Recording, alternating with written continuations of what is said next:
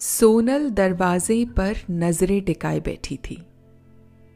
उसके एक हाथ में हल्दी वाले दूध का कप था और दूसरे में टीवी का रिमोट। टीवी पर कुछ चल रहा था, मगर उसे कुछ सुनाई नहीं दे रहा था। ये कहानी हर इतवार की थी। मोक्ष का वीकेंड ऑफ़ सोनल के लिए जैसे कैद था। ऐसी कैद जो रात तक टॉर्चर रूम में तब्दील हो जाता।